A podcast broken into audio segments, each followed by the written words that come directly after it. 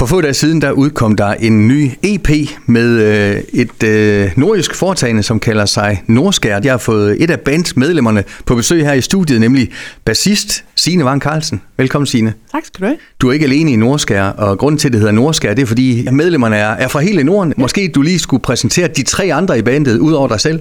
Ja, altså det blev mig, der blev sendt afsted, fordi det er mig, der taler dansk i det her band. Vi har Eirik Moland, som øh, komponerer og spiller harmonika og synthesizer og lidt slagtøj indimellem. Og han er egentlig oprindelig fra Norge, men har boet i Danmark siden slutningen af 80'erne. Og så har vi øh, Mats Lindblad, som oprindeligt er fra Sverige, men også har boet i Danmark i mange år, og er guitarist og spiller mandolin og drejelier. Og så har vi Arthur Vetvik på violin, som også er fra Norge, og han har vel boet her en 10 år efterhånden, tror jeg. Og Signe, mange kender jo også dit navn fra Jørgen Musiske øh, Skole, og er det også i det regi, I har øh, mødtes? Ja, det er det faktisk. Øh, vi er kolleger alle sammen på musikskolen, og ja, så det er egentlig der, vi har mødt hinanden. Mats og jeg, vi gik også på konservatoriet sammen i sin tid, men det var ved at være længe siden. Så, men det er egentlig, fordi vi arbejder sammen til daglig. Vi er rent sammen i den her sammenhæng også. Og vi skal høre et par af, af sangene på den her helt nye EP. Den er næsten lige kommet ud af trykken. I har haft uh, release uh, her for, for få dage siden i, i det gamle arresthus i, i Jørgen. Uh, øh, hvordan gik det, Signe? Jamen, det gik rigtig godt. Altså, der kom lige underkanten af 60 mennesker. Så det var vi jo vildt imponeret over. Det var skønt. Og selvfølgelig kommer, altså, der kommer altid folk, der kender os i forvejen. Det er klart. Øh, men der kom der også sådan et par stykker, som, øh, som vi ikke havde forventet kom. Så det er jo bare super dejligt. Og som der står på jeres øh, sociale medier, øh, jamen, så spiller I ny nordisk folkemusik. Hvad er ny nordisk folkemusik, hvis man, hvis man spørger dig, Signe? Jamen, øh, ja, det er, det er jo et lidt vidt begreb, men øh, hvad skal man sige, grunden til, at vi kalder det ny nordisk folkemusik, eller det er jo sådan set også lidt en genrebetegnelse for sig selv, det er jo, at det er ikke sådan øh, traditionel spillemandsmusik. Øh, I hvert fald vil jeg gætte på, at nogen ville få lidt problemer, hvis de prøver at danse til nogen af vores numre, fordi de kan godt være lidt skæve i kanten. Øh, men det er et eller andet, øh, hvad skal man sige, vi arbejder lidt med at finde en eller anden sådan fælles nordisk tone og identitet, som er sådan lidt fælles for hele Skandinavien eller Norden, kan man sige. Og med to øh, nordmænd og en svensker og en dansker i bandet, så passer det jo selvfølgelig godt øh, ja, til, til navn. Sæt lige lidt ord på jeres øh, grafik, fordi nu står vi øh, med den her øh, EP. Øh, flot ser den ud, og et flot billede øh, også. Hvordan vil du selv øh, karakterisere det udtryk? Ja, men altså vi har jo også lidt prøvet at fange det der nordiske i vores øh, billeder og vores grafiske udtryk på, på CD'en og på vores hjemmeside. Øhm, og billederne de er faktisk taget på Furby Strand, så det er, jo, det er jo sådan meget dansk, kan man sige. Fordi vi har, så tænkte vi, at de der bunkers, de kunne gøre det lidt ud for klipper, for ligesom at få lidt den nordiske ind over. Men egentlig, så, så er det måske i virkeligheden mest lyset. Altså det der flotte, flotte sollys, hvide skyer og udsyn og vider på en eller anden måde. Når man er sådan fire musikalske legekammerater, som I er, hvordan er arbejdsfordelingen i sådan et øh, band øh, scene? Er det sådan i virkeligheden fra, fra sang til sang, eller fra arrangement til arrangement? Ja, altså det, vi plejer lidt at gøre det sådan, at øh, nu er det Eirik, der har skrevet de fleste af vores numre. Øh, vi har jo et repertoire på, hvad der svarer til halvanden times effektiv musik cirka. Så er det tit sådan, han kommer med et nummer, han har lavet øh, på nogle noder, og så bakser vi øvelokalet med for ligesom få det færdigt og få det udtryk frem, vi vil have. Og nogle gange ender det jo et helt andet sted, end komponisten havde forestillet sig. Men det er jo sådan den der øveproces, og det er jo egentlig i virkeligheden det, der er det rigtig sjove, det, det der med at finde ud af, hvad skal det her stykke musik, og hvad kan det, og hvor skal, hvor skal det hen, og hvad er det, vi gerne vil have frem i det. Så det er sådan en meget kollektiv proces. Så det er sådan både, at der kommer nogen med noget, et oplæg af en eller anden slags, ikke? og så bliver det færdigt i øvelokalet, eller nogle gange så forsøger komponisten at trænge igennem med, at det skal være sådan her.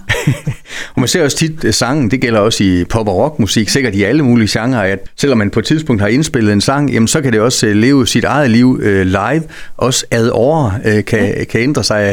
Er det også, har det også været sådan hos jer i de her otte år, som I har eksisteret? Ja, det synes jeg. Altså, der er mange numre, som... Hvis, af de numre, vi har spillet sådan mere eller mindre hele vejen, så, så er der nogen, der lyder helt anderledes nu, mm. end de gjorde øh, i, i starten. Øh, I den første udgave af Nordskat, der havde vi også en saxofonist med, og nu har vi en violinist med i stedet for det. Øh, og det giver jo også et helt andet lydbillede. Mm. Øh, så har vi fået nye instrumenter med hen ad vejen. Øh, drejelier for eksempel, som har en meget speciel lyd. Den er du nødt til at præsentere. Ja, Jamen, det er næsten sådan, man ikke kan se den i radioen. Det er et ret fantastisk instrument. Det er verdens ældste rytmeboks, fordi det er, det er egentlig en kasse med strenge på, og, øh, og man, man kan jo egentlig godt sige, at man sætter strengene i svingninger ved at stryge, men ikke med en bue, men med et hjul, der kører rundt som man drejer med et håndsving. Og det er Mats, der spiller? Det er Mats, der spiller på den. Mm. Og den her kan godt minde lidt om en blanding af violin og sækkepipe, hvis man kan forestille sig en blanding af de to. Signe, vi skal høre lidt om øh, en af sangene på jeres EP, en øh, sang, der hedder Tider på Rolsøj. Prøv lige at fortælle lidt om, hvad den handler om. Jamen, den her det er faktisk en, øh, en slags fødselsdagssang, øh, som Eirik skrev til sin mor, da hun blev 80. Øh, og Eiriks mor, hun kommer op fra Nordnorge, noget af det aller nordligste, øh, hvor hun er vokset op på en lille ø, der hedder Rolfsøj. Og det er jo derfor, den hedder Tider på Rolfsøj. Mm. Den beskriver faktisk lidt, øh, eller nummer beskriver faktisk lidt hendes liv, som med en lys og let barndom med leg og lyse nætter om sommeren, og så øh, hen over 2. verdenskrig, hvor hun oplevede, at de blev tvangsevakueret, fordi hele det nordlige Norge nærmest blev brændt ned til grunden af tyskerne. Og så at livet vender tilbage, tilværelsen bliver nogenlunde normal igen. Så det er sådan en meget dramatisk livshistorie faktisk. I indspilningsprocessen på de her øh, sange, øh, har der været sådan en indspilningsleder, eller er det også her, hvor, hvor jeres rutine selvfølgelig kommer til sin ret, sine? Jamen, altså vi har egentlig taget det med, som vi har lavet i øvelokalet. Mm. Øhm, og vi har så vi lavet en aftale med en øh, gut nede på Fyn, der hedder Jesper Winter, som har et studie dernede, og som også er folkemusiker og rigtig dygtig til at indspille, øh, lave god lyd på de instrumenter, vi har med, øh, som er jo akustiske langt hen ad vejen. Og så har vi sådan set taget derned alle fire og spillet det ind, som vi havde vakset sammen i øvelokalet, øh, mere eller mindre på samme tid. Øh, så vi havde to dage nede ved Jesper og fik indspillet de fire numre der. Mm. Øh, så det er sådan set det er sådan ret live-agtigt, fordi vi har indspillet det samtidig. Og netop en hyldest til det her med, som mange måske klanter musikken for i de her tider, at for lidt er håndspillet, der ligger for mange tracks i baggrunden og sådan nogle ting der. Øh, det er vel en, en hyldest til, skal vi kalde det den rigtige musik, der bliver spillet ja. live? Altså den rigtig levende musik? Ja. ja. Jamen det kan man da godt sige. Altså vi har ikke... Øh, vi, har jo nogle, vi blander jo elektroniske og akustiske instrumenter, vi har også synthesizer med, og vi har lidt øh, slagtøj med i form af murbalje og diverse trommer. Og, så det er sådan meget fra den ene yderlighed til den anden, til det meget akustiske med violin og, og drejelig og guitar. Og jeg spiller også elbas for eksempel, ikke, som jo også er i hvert fald elektrisk forstærket. Det er jo ikke elektronisk på den måde, det har jo sin mm. egen lyd. Så det, vi kan godt lide at blande tingene, men, men også at det er, er håndholdt og live spillet, synes vi har en, har en stor kvalitet, og så kan man sige, at vi, det er også det, vi kan. Altså, det ville være mærkeligt at spille det her musik ind et instrument ad gang. Det tror jeg ikke ville, ville komme så godt fra.